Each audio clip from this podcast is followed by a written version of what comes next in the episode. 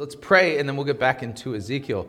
Lord Jesus, again, as we open up your word, we ask through your Holy Spirit to help us rightly understand what you have revealed there so that we may properly believe, confess, and do accordingly. We ask in Jesus' name, amen. All right, so if you haven't noticed, like since last week, I've been spending a lot of time talking about Israel because it's kind of the hot topic of the moment. But uh, something recently was drawn to my attention, and I'm going to share this with you because if we're going to talk about like you know anything related to the bible as it relates to israel i think we should have a fuller picture of what's going on and so here you'll note that this is footage Israeli, Israeli festival goers gunned down by Hamas as they flee Supernova Music Festival. But I want you to note something here. Uh, this footage has not been doctored. I mean, it shows people, you know, this, we've all seen this footage of people fleeing from the festival and stuff like that. But there's something interesting that was at the festival. Did you see it? Okay. Um, so, that being the case, we can say idolatry is making its uh, uh, reappearance in Israel. And that is part of the story. So we recognize that what, what Hamas has done is absolutely wicked. It's evil. This, you know, gunning down old ladies. I mean, can you imagine surviving the Holocaust only to be gunned down in your 90s by Hamas? Uh, you know, for them killing children and all this kind of stuff. This is absolutely sinful. At the same time, I can't exactly say that Israel is sinless because there at this music festival, there were people reveling in front of Buddha. I mean, what on earth is going on, right? So, the idea then, as Christians, we have to look at it biblically, and that biblically requires us to recognize that all nations, including Israel, including people in Muslim nations and around the world, we are all called to repent of our sin. And the first commandment says, You will have no other gods, straight out. And so, you know, at this point, we have to continue to recognize that the religion of the Pharisees, which is alive and well in modern day Israel, is, a, is a form of idolatry. It is a religion that Christ specifically repudiates, refuses to obey any of its oral traditions, and re- forbade the apostles from obeying their oral traditions. And Christ rebuked it with the harshest rebuke and woes, uh, which we heard in the sermon today. And so, the best way I can put it is um, as we're reading through Ezekiel, we're going to see nothing's really changed. okay, it's and this call to Israel, and Israel kind of being singled out where we can visibly look from the Bible and sit there and go, this is a people that look like they are legitimately cursed. Because they is, and that stands as a testament to God's wrath. If you were to kind of think of it this way, is that God leaves examples of his wrath so that we would pay attention to them, uh, so that we would learn to fear God's wrath and to turn away from sin. That's the whole point. And I think it, if it was the Apostle Paul who may have said something along these lines, um, you know me and my memory, it's getting weirder as I get older, right? 1 Corinthians 10, let's see here. Uh, uh, I do not want you to be unaware, brothers, our fathers. We're all under the cloud, all passed to the sea, all were baptized into Moses in the cloud and in the sea. All ate the same spiritual food, all drank the same spiritual drink. They all drank from the spiritual rock that followed them and the rock was Christ. Nevertheless, 1 Corinthians 10 continues, with most of them God was not pleased, for they were overthrown in the wilderness. Now, these things took place as examples for us, that we might not desire evil as they did. But I, I feel like, you remember in the movie The Bugs, Bugs Life, right? There was this funny scene where there's this trailer out in the middle of the wilderness somewhere, and there's and the guy had set up a, one of those purple bug lamps, you know, and uh, and so the, the scene opens with these like two moths, you know, flying near the bug lamp, and one of them starts going towards the bug lamp, and the other one's, "Don't do it, don't do it! I can't help it. It's so beautiful, right?" And then at the end, right? Uh, and we all laugh because it's funny. But here's the thing: um, that's our sinful nature Sin is the bug lamp to your sinful nature, which looks at it and goes, It's so beautiful. It can't possibly be that dangerous. It is. It really legitimately can kill you. That's the point. So, nevertheless, with most of them, God was not pleased. They were overthrown in the wilderness. Now, these things took place as examples for us that we might not desire evil as they did. You sit there and go, Well, uh, Pastor, I hate to say this. At times I desire evil. Well, welcome to the club. This is why we live as penitent believers in Jesus Christ. Again, confessing that even our sinful desires are sinful and asking God to forgive us. How do we sin against God? In thought, word, deed, by what we do, by what we don't do, uh, the whole thing. Do not be idolaters as some of them were, as it is written. And the people sat down to eat and to drink and rose up to play. Uh, we must not indulge in sexual immorality as some of them did, and 23,000 fell in a single day. We must not put Christ to the test as some of them did and were destroyed by serpents, nor grumble as some of them did and were destroyed by the destroyer. Now, these things happened to them as an example, but they were written down for our instruction, on whom the end of the ages has come. Therefore, let anyone who thinks that he stands take heed lest he fall. I think I've got this thing figured out. I don't need your help anymore, Jesus. Oh boy. that's, uh, that's the words, uh, that's almost as stupid as hold my beer. I mean, that, that's really bad. No temptation is overtaking you that is not common to man. God is faithful. He will not let you be tempted beyond your ability, but with the temptation, he will also provide the way of escape that you may be able to endure it. So you'll note that even we Christians have to be admonished to turn away from idolatry in all of its forms. I remember years ago uh, when the podcast for Fighting for the Faith was a regular thing, we had a sketch that we would play. We did these uh, Max Holiday sketches, right? And one of them was called The Build a God Shop. Those, those ones really helped me, actually. Yeah. So the Build a God Shop, you know, aside from the fact that I was still uh, financially traumatized from how expensive Build a Bear is as a shop, if you've never experienced that, you need a second or a third mortgage in order to afford one of those bears. But the, uh, the whole point is, is that people treat Jesus uh, and religion the way they treat a Build a Bear shop. They create a God of their own liking. And this is what we do. So tell me about your God. Well, my God needs to be, he, he needs to be very open minded. Okay, you want your God to be woke. Yeah, that sounds good. I like that. My God needs to be woke. Okay, uh, it does, your, your, my God also needs to be into feminism and, and hate the patriarchy. Gotcha. Okay. Uh, is, is, your God uh, gender fluid? That sounds right. That sounds right. My God is gender fluid. Okay, and so you, you put all these things together about your deity, and at the end of it, you have to name your bear at the Build a Bear shop. You have to name your deity when you're done building it. And the weirdest thing happens people concoct their own deities, and at the end of it, when asked, What is the name of your deity? they'll say, Jesus. Strange, isn't it? That doesn't hit you the first time you hear that. Yeah. It takes a couple. takes a couple times. You, you get it. It's like, yeah, when that one hits, it hits hard. But the thing is, is that each and every one of us are guilty of this on some level or another. When you talk to that blue-haired lady who says "down with the patriarchy," and um, and and she and you say to her, "Listen, what you are saying and what you are believing is is opposed by Scripture." She will say these words: "The God I believe in would never blank." Okay? And as the mechanics would say, well, there's your problem right there. Okay? Because as soon as you say the words, the God I believe in, that, those are the words of idolatry. The God who exists has said this is sinful, and the God you believe in isn't that God. And that's the reason for the disparity. Have you noticed that uh, evangelicals are really, before the whole Israel thing broke out, everyone was talking about Andy Stanley.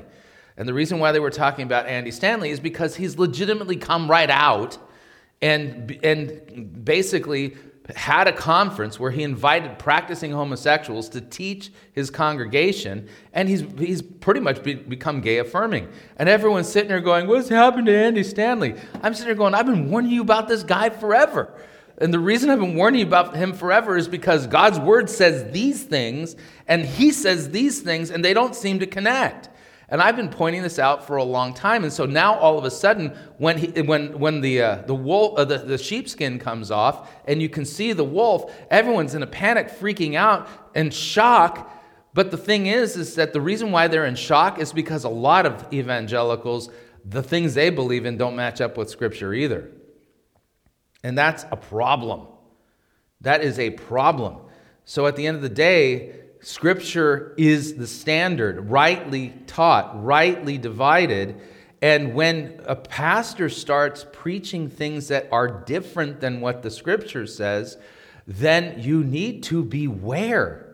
Now, oftentimes I get accused of doing that because, well, I'm a Lutheran and everybody knows how wascally Lutherans are, right? um, but, uh, but uh, over and again, you know, when, when somebody comes at me, they're going to come at me specifically on one particular doctrine, and it's baptism. And they constantly come at me regarding that. And all I have to, I, I just have this PDF that I send them and basically say, listen, we believe what these biblical texts say. And boy, it, it really creates some interesting conversations, and a lot of people get really upset.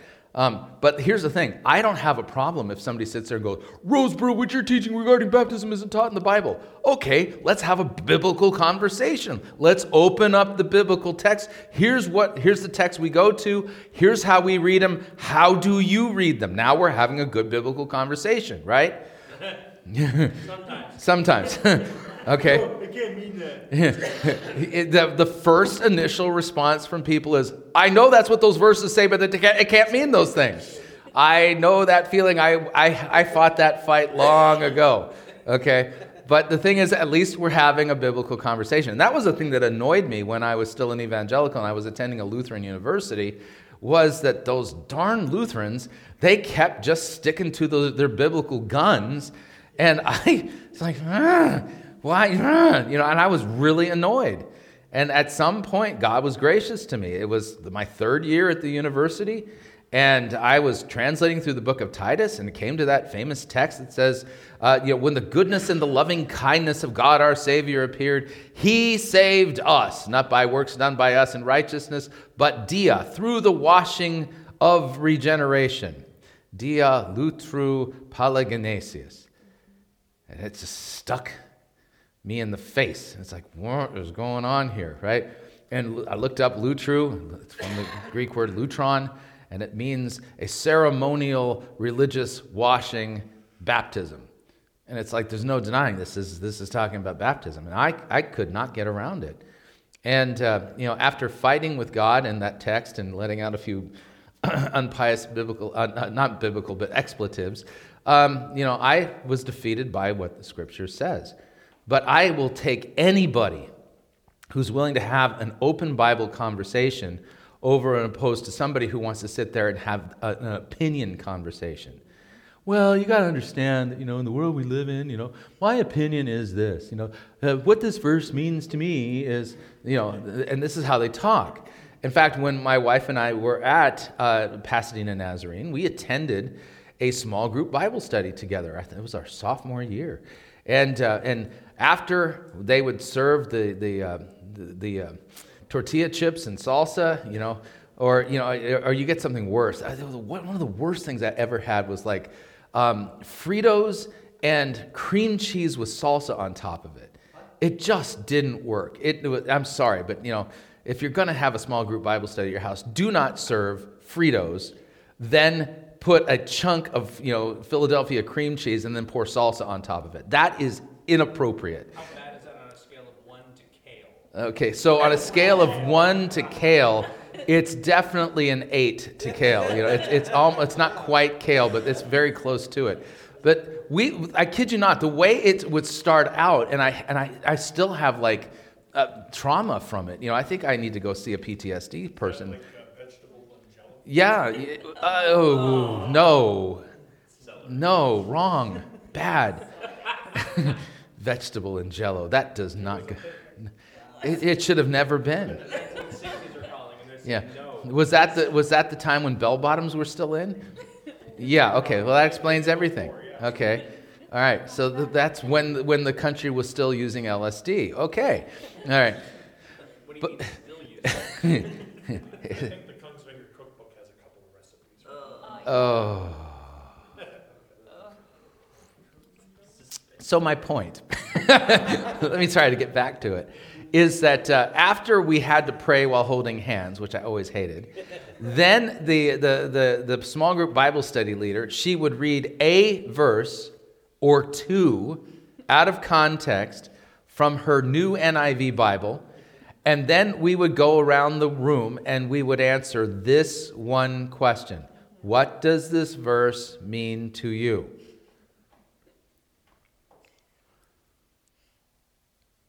What a horrible question. The question is, what does the verse mean? What did God intend? I would note that but even before postmodernism was, was a thing where people were talking about it, that, that's a way of doing language deconstruction. It, and so, the, if you're not familiar with how postmodernity works, you think of uh, Foucault and Derrida and others who basically work with this idea that it doesn't matter what the author intended when he wrote something or she wrote something. What mattered was what the reader experienced inside their head while reading it. Okay? And I, I always go back to this analogy. You know, when I was when I was growing up, I had chores on Saturdays. Okay, and it, and I the thing the chore I hated the worst, and I, I kid you not, was cleaning my dad's car. Okay, and because uh, we had hard water in Monrovia where we lived at the time, and if you didn't dry the car quickly, you would get water spots. And if my mom saw the water spots on the car, guess what? I'd have to do it again. Okay, and I hated that absolutely because she would come out and she would expect, inspect. It's like, no, no, no you're going to do it again. The whole thing. What do you mean the whole thing? Do it all over again. No. Okay. But on Saturday mornings, my mom, she would play tennis. So she had a friend of hers that uh, lived in San Dimas, California. We lived in Monrovia at the time. And so my mom would get in her car and she would drive off to go see her friend. And the two of them would play tennis on Saturday mornings. And my mom would leave me notes. And the notes would say something like this My blessed son. Actually, she never started that, uh, that way she would just say, Chris and Mark, here's the things you need to do. I'm playing tennis this morning. I'll be back around this time. You need to vacuum the living room. You need to dust your, you need to dust your desks. You need to make your beds. I want you to put all your clothes, separate them by colors and whites, and put them near the, uh, the washing machine. Um, you had to do that back in the days because uh, they man, I hated having to wear tidy whities because if you mixed them with the with the colors, they would turn pink. It was horrible, and then you would be teased mercilessly. But that's a whole other story. But she would then say, and then make sure that Dad's car is washed and things like this. All this is supposed to be done before she gets back. Now, if I were to play the postmodern word game, what does this mean to you? All right, and my mom, if she were to come home on a Saturday morning and say, "What's this?" The laundry hasn't been separated, the vacuuming hasn't been done, the dusting hasn't happened, and your bed isn't made, and why is your dad's car still dirty? If I were to say, Well, mom, when I read your note, here's what it meant to me, okay? I doubt that I would be alive right now speaking to you at this moment. Okay, that would probably be the last thing I ever said. And then the story would, would go on to say, Thus perished Chris Rosebrough okay? But you don't play that game with your mom. Why do people play that game with their, with their heavenly father? Because it's more lucrative that way. Yeah. okay, so you're going to know this falls into the category of what? Rank idolatry. Now playing word games with God's word where it doesn't mean what it says, and it, what the only thing that matters is what it means to me, and then I can kind of smorgasbord this thing together. Is that, is that, is that, when we were growing up, that was a word that actually had meaning because there was a restaurant, you know, that, that was a restaurant style smorgasbord. What are they called now? Buffets? You know, like what, what are like major buffet? Uh, Golden Corral. Golden Corral. I haven't been there in a long time. When I was raising our kids, it was Sizzler, right? This home and the, buffet. home buffet then this is what people do. They, they will take, pick and choose the portions of Scripture that they want to believe in. And when you do that, you make yourself out to be your own God. That, that's literally what you're doing. Well, God, I, I, I want to make sure that I, everybody understands I believe in Jesus, but there's some caveats. That whole walking on the water, raising people from the dead kind of stuff, you know, I, this is the modern world. I don't know if I'm into that. Um, and calling sinners to repentance, yeah, that's a little passe. Uh, but I, I, I believe in Jesus. All right. And so and the question is, which part of the Bible do you agree with? Well, I agree with the Sermon on the Mount. Uh huh. which part? Um, the blessed bits. Okay. All right. I see how this works. Okay. And you're going to know this is how we oftentimes approach the scripture. And when we are confronted and point and it's pointed out to us, that ain't no way to read the Bible. And what you're doing is leaving yourself in control, and you are now deciding using your reason and your feelings and your experiences which parts of the Bible are true today and which parts you can just ignore. That's idolatry. And that's always the beginning of heading off into the bizarre directions that we're now arriving at right now. And so, you know, the, there's a problem, and, a, and it's a big one when you consider it. So, coming back then, we were working our way through chapter 5 last week. And at the risk of being redundant, I'm going to pick up chapter 5 and now re- read it in context nonstop. And, and then we'll get into chapter 6. You, O Son of Man, take a sharp sword, use it as a barber's razor, pass it over your head and your beard. Then take balances for weighing and divide the hair. A third part of it you shall burn in the fire in the midst of the city when the days of the siege are completed. And a third part of it you shall take and strike with the sword all around the city. A third part you shall scatter to the wind, and I will unsheathe the sword after them. And you shall take from these a small number and bind them in the skirts of your robe and of these again, you shall take some and cast them into the midst of the fire and burn them in the fire. From there, a fire will come out in all the house of Israel. Thus says the Lord Yahweh. This is Jerusalem. I've set her in the center of the nations, with countries all around her, and she has rebelled against my rules by doing wickedness more than the nations, and against my statutes more than the countries all around her for they have rejected my rules and they have not walked in my statutes. And I would note when you have people running around and being invited to preach at churches, old ladies with blue hair who claim that they go up to heaven every day and spent and that, and that John Wayne is there and, and he's shooting western movies and and and that they can take sticks and bat hurricanes back into the Atlantic. It depends on what day of the week it is, okay? All of that being said, you're going to know that that's the same kind of stuff. It is outright rebellion against what God has revealed in His Word. When you have a woman pastor, that is outright rebellion against what God has specifically said in His Word as to who pastors are supposed to be. When you have an impenitent homosexual or a transsexual, now in the pulpit and affirming the sparkle creed. That is the same kind of wickedness that is condemned here. When you lead people in prayers to the saints, when you plant statues of St. Joseph in your yard to help sell your house, this is the same thing, right? They have rejected my rules, they have not walked in my statutes, and therefore, thus says the Lord Yahweh, because you are more turbulent than the nations that are all around you, have not walked in my statutes or obeyed my rules, have not even acted according to the rules of the nations that are all around you.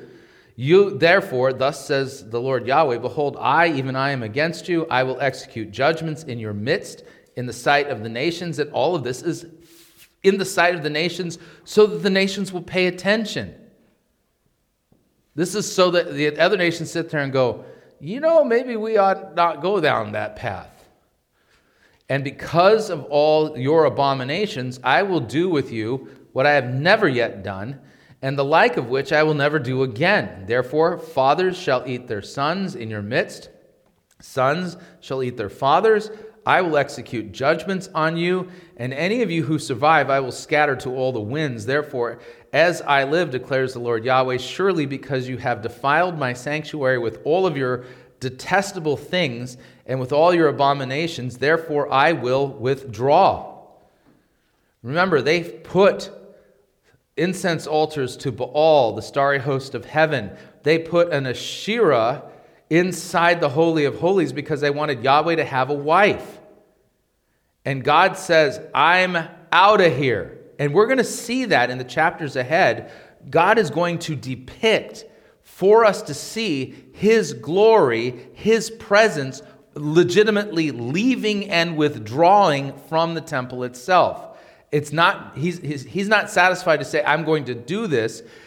Ezekiel is given an actual vision of God following through on this. My eye will not spare, I will have no pity. A third part of you shall die of pestilence and be consumed with famine in your midst. A third part shall fall by the sword all around, and the third part I will scatter to all the winds and will unsheath the sword after them. Thus shall my anger spend itself, and I will vent my fury upon them and satisfy myself. And they shall know that I am Yahweh, that I have spoken in my jealousy when I spend my fury on them. Now, a little bit of a note here. Have you ever heard Oprah explain why she ain't no, she ain't no Christian no more? Okay. If she read this. Huh? If she, she hadn't even read this, She hadn't read this bit. read the, the commandment. wrong. Mm-hmm.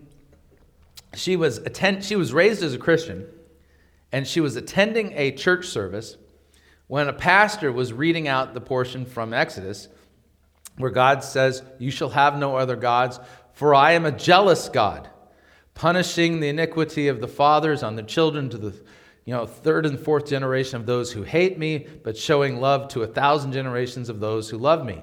And in her testimony, she says, I don't want to have anything to do with a God that suffers from jealousy. That makes God small and petty. And so she was offended that God would be jealous that people would worship other gods. And so you know what she did? She turned to the New Age and to Spiritism and weird stuff like that. So her big beef with the God of Israel is that he's jealous. Well, here's the thing Are there any other gods? No. Why on earth would God be okay with saying, I know you made me God, but I'm not interested in you? I believe this block of wood over here is the thing that made me. Okay? God says, Fine, I'm going to make you just like your deity. You, worship a block of wood, I'm going to turn you into somebody who is a blockhead. That's a Rosebrough paraphrase of a portion of Isaiah, but that, that principle is, is there in Scripture. Okay? All right? Windbaggery, yes. Right? I have spoken to my jealousy when I spend my fear upon them. Moreover, I will make you a desolation, an object of reproach among the nations all around you, and in the sight of all who pass by. You shall be a reproach and a taunt, a warning and a horror to the nations all around you. That's still to this day. When I execute judgments on you in anger and fury and with furious rebukes, I am Yahweh, I have spoken. When I send against you the deadly arrows of famine, arrows of destruction, which I will send to destroy you, and when I bring more and more famine upon you and break your supply of bread, I will send famine and wild beasts against you, and they will rob you of your children. Pestilence and blood shall pass through you, and I will bring the sword upon you. I am Yahweh, I have spoken. Why does God seem so grumpy in the Old Testament? Okay, one of the th- somebody asked me that question recently, and I noted this. Do you know that the history of the New Testament is about this small compared to the history of the of the Old Testament? New Testament, we get just what 20, 30 years of history, maybe 50 on the top end. But the, but the history of the Old Testament spans hundreds, if not a thousand years. And we, in, in, in, in the course of a long period of time, we see God's steadfast love, his slow to angerness, being pushed and prodded, and him being provoked, and then him finally reacting in judgment. You know, the Old Testament is written over a long period of time. We can see the cycles of apostasy and God's judgment in that long period of time. The New Testament is such, such a short period of time, you don't get to see that full, that full thing. But Christ promised that he would destroy Jerusalem in, in judgment, and he did. Uh, right, you know, right just as the New Testament's being finished. Right? So the word of Yahweh came to me Son of man, set your face toward the mountains of Israel, prophesy against them, and say, You mountains of Israel, hear the word of the Lord Yahweh. Thus says the Lord Yahweh to the mountains and the hills, to the ravines and the valleys Behold, I, even I, will bring a sword upon you, and I will destroy your high places. Why is God prophesying against mountains? What did these poor mountains ever do to him? Uh, huh, what was that? High places, right. And I would note, we don't have any of those here. Nope. I'm looking for some high places. you, you uh, right, right. Go for mounts. That's about as high as they get out here. Okay. Yeah. Our dike is looking pretty high. You know. you know. Compared to, but uh, but what happened in Israel is is that every single mountain, hill, every they turned it into high places where they would worship false gods. That, you know, you, you ascend this mountain and you're closer to Baal. You ascend this mountain and you're now in the realm of Molech. Where did the, uh, where did the, uh, the gods of Greece live?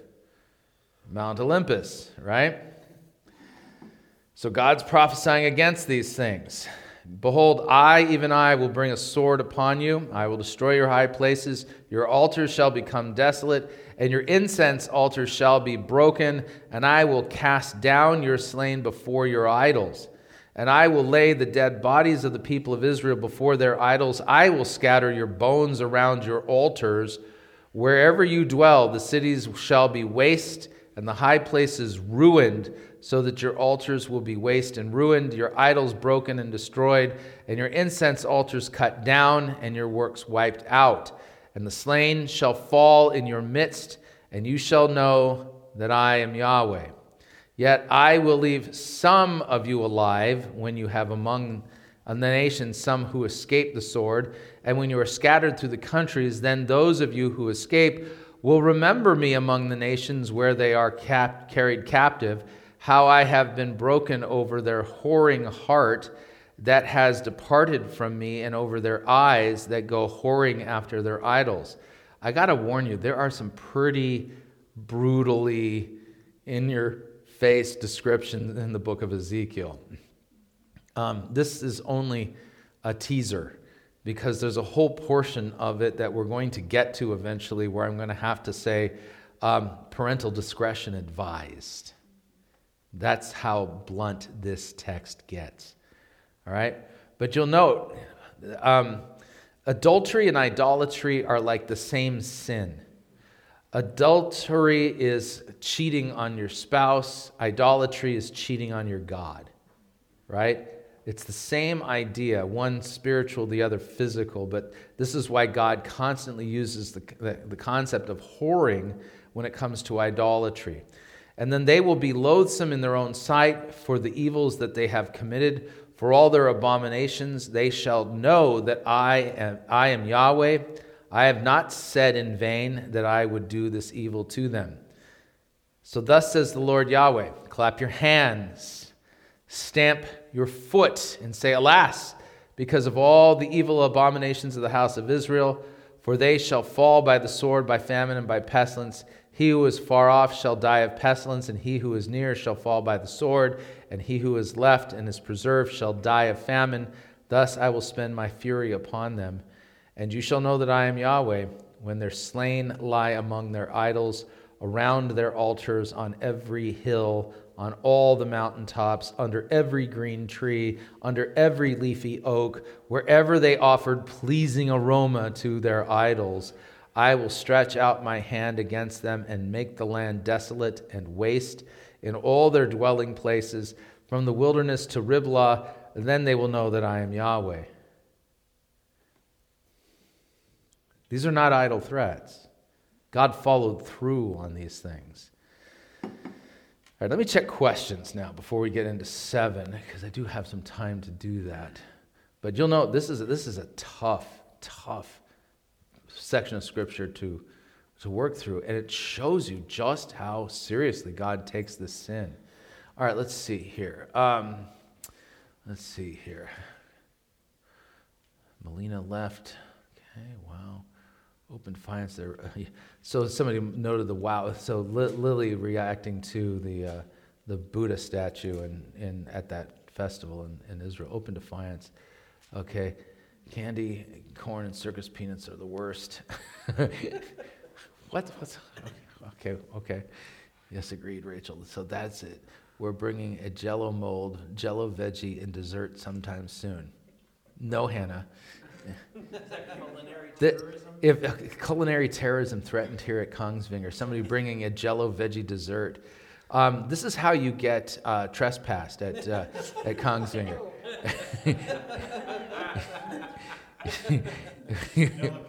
yeah, right. okay. All right, let's see. So there aren't any questions, just silly comments regarding the dumb stuff I've said. Good. Okay. yes. So, to this day, do we still look at, you know, a Ukraine-Russian war, a Hamas-Israel war? Do we look at those as punishments from God? Um, yes, in this sense. So when you when you go, if you go back through this the uh, Book of Revelation series. Okay, so the question was, do we consider like the uh, Russia-Ukraine war and the war against Israel and Hamas to be like punishments from God? That's the question.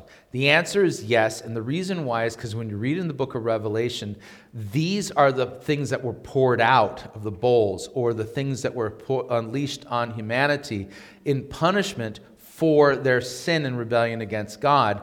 And you'll note as we get closer and closer to the return of Christ, then what is expected is, is that the cycles between these types of conflicts grow shorter and the intensity of these types of conflicts grow greater. Okay? And so that, that's the whole point of like you think of the bowl judgments. You know, God, you know, God caused a third of the earth to no longer have peace and things like this. So all war on planet Earth is a consequence of our sin and is a form of the judgment of God. And Christ himself, in the Olivet Discourse in Matthew 24, makes it clear that, that, that we're going to hear of wars and rumors of wars, but he says, don't be alarmed by these things. These things must take place. This is kind of standard fare. So the idea then is, is that the, the conflict in Ukraine, the conflict in Israel, and the devastation, the, the, the loss of life and the destruction of property, and all of the horrible, sad, just absolutely horrific stories coming out of both of those war zones, and they're flashed on our computer screens and on our smartphones. This should cause human beings to take pause and say, wait a second, there's something wrong with humanity. And, the, the, and here's the thing granted, Hamas is wicked and evil. And what they did is over the top, just insanely wicked. Who kills old ladies and children and stuff like this? This is, this is bestial, is the best way I can put it. And at the same time, I can't sit here and say Israel's somehow a, a just society because the, the, the, the state that has basically uh, wedded itself to, uh, to Pharisaical Judaism is an apostate state in rebellion against God. And so, on the one hand, we can say they're our ally and, you know, and they, they stand for democracy and stuff like that. Well, whoop de doo. We stand for democracy and we have San Francisco, right?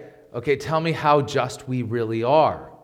And so the idea then is, is that when we look at this biblically, we recognize that all of this is the consequence of sin, not sin of a specific people, but sin of humanity in general. And it should cause us to say there's something wrong with us humans.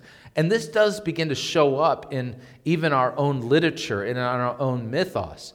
When, uh, when you have sci fi movies and sci fi books being written, where from the point of view of an objective third party, aliens who live in another universe, then they look at us and they determine humanity is a virus, that humanity is some kind of a plague, some, humanity is dangerous. You're speaking biblical language here, okay? You're keying in that there's something wrong with us, and there is. And you're going to note our technology hasn't made our sin problem better, our technology's made it worse. There's, there's like no hope for us. And that's really the point. When God sends judgments like this, it's so that we sit there and go, okay, wait a second here. Wait a second. This whole thing is messed up. And the problem is, is that you, you look at the reaction of certain people over, over the past week to the Hamas Israel war. They're like, they're, they're rooting for one side or another the way you pick a, a baseball team. Okay? Yeah, well, my team, they're got to win. Nobody's going to win this. There's no winner in this conflict. And, uh, and if you want to talk about baseball and judgments from God, okay, as painful as this is to talk about, I mean, I gave up watching baseball midway through the summer because the Dodgers honored the, the, the, the, the nuns of perpetual indulgence, these satanic trans nun people. And, and, and there, was, there were flat out protests by Roman Catholics at, at Dodger Stadium. I'm thinking, do you Dodgers not understand that the vast majority of the people who root for the Dodgers, because they come from Mexico, they're all, they're all Roman Catholic? Why are you doing this? And what they did was an affront to God. And so I gave up watching baseball altogether. I turned baseball back on for game one of the National League Division Series. And they lost the division series in the first inning of the first game. When, when uh, Clayton Kershaw, our best pitcher, let's, basically gave up six runs. Six runs in the first inning of the first game. And then in the second game, the starting pitcher gave up three runs in the first inning of the first of the, uh, of the second game. And then in the third game, something happened that has never happened in all of baseball history. All right? And if you were watching it, third inning, the Arizona Diamondbacks are up to bat. And they hit three solo home runs in a row. Okay? And then the next batter got up and he hit a home run that would make it four. But it, they, they challenged the, the home run, and it came back that it had gone foul, so it didn't count.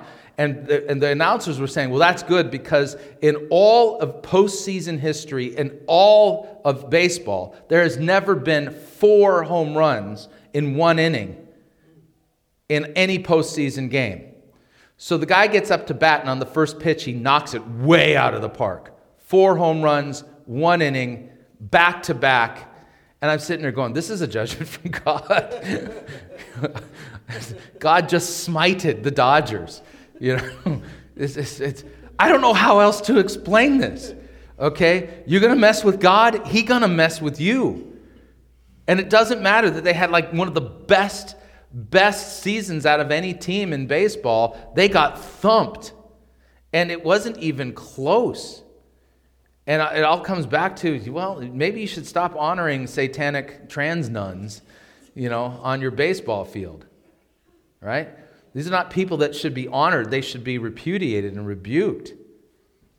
So I, I, I, I can't help but think that, that, that my interpretation, God smited the Dodgers, right?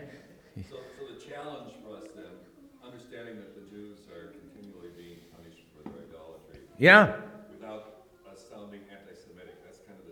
Yeah, that is the challenge. And, and so, and by the way, when we talk about anti Semitism, I know a thing or two about it because I've gone against the Nazis recently. And yeah, they're, they're back, okay? Um, and I lovingly call them the Bud Reich, okay? It's because they're just, they, they are ridiculous. But here's the thing when we talk about anti Semitism, it's a form of racial superiority over people who call themselves uh, over the Jews and other and other ethnicities. But when it comes to anti-Semitism, there is a whole crazy thing to this. Um, so it's one thing to say, listen, the scriptures are clear. Israel needs to repent of their idolatry. They need to repent of their rabbinic, their rabbinic Pharisaical Judaism. They need to repent of that. That's one thing. That's not anti Semitism. But where real anti Semites take this, is, they'll say, Did you know that the Talmuds teach that it's okay to have sex with a child after three years old, it's a total lie. That's actually not what the, what the Talmud says at all. Did you know that Jews are trying to take over the world? And they're, and they're trying to enslave everybody using their financial institutions. And they're, they're enslaving us through, through usury and through, uh, you know, by charging interest on loans and stuff like this. Did you know that the Jews, that they're, they're, they're, they're purposely trying to subvert Western culture? And, and this, so this is the way they talk. And so what happens is it, it goes from one thing being a, a legitimate biblical analysis and a call to repentance and the forgiveness of sins to this other thing that people are saying that is absolutely bonkers. It is a flagrant breaking of the eighth commandment to say that the Talmud teaches that uh, you, can, you can have sex with a three year old child. That is not what it says. It legitimately does not say that at all. And the people who make it, they say, well, I can quote from the Talmud. You don't even know how the Talmud works. Because here's the thing when you talk about Talmudic uh, uh, Judaism, the Talmud is like the root text, and then you have to get into the Mishnahs and the readings and the judgments of the rabbis on what that Talmudic text says and means in their debates before you could even get to the actual doctrines of Judaism. Okay, um, what, what, was, what was that uh, movie with Barbra Streisand where she wanted to learn how to, you know, she, she wanted to be like a, a, a female rabbi. Uh, and so she was, she was doing Midrash and Mishnah and stuff like that. Was it Yentl? Okay, that Yentl, okay? If you want to get at least a taste of what is involved in actually getting to real Judah, Judaism doctrines, look at that movie as an example. But the people out there in, in the extreme right have basically rehashed all of the false narratives spun out by the predecessors to the Nazis and the Nazis as if somehow they rep- represent reality. And as a result of that, the, the, the way the, the, their narrative is, is that, that the Jews are this, this plague upon humanity, and you're doing humanity a favor by trying to exterminate them. No, humanity's a plague upon itself. Right, exactly. Okay? So, so when you cross the line into arrogance as a Christian, you cannot have arrogance towards the branches that have been broken off. And you somehow think you're superior and that those people are inferior and that they what they deserve is to die you've now you've now put yourself in the place of God. But the scripture is clear. It is true that they are enemies of the gospel, but they are beloved for the sake of the patriarchs, the forefathers. And so, we as Christians, if there's ever a group on planet Earth should, that should be showing and demonstrating the kindness, the mercy, the grace, the forgiveness, the good works, and charitable love of Christians, to other nations, it should be Christians showing them to Jews because from their race Christ has come. And so you, you do have to, you have to walk a balanced line.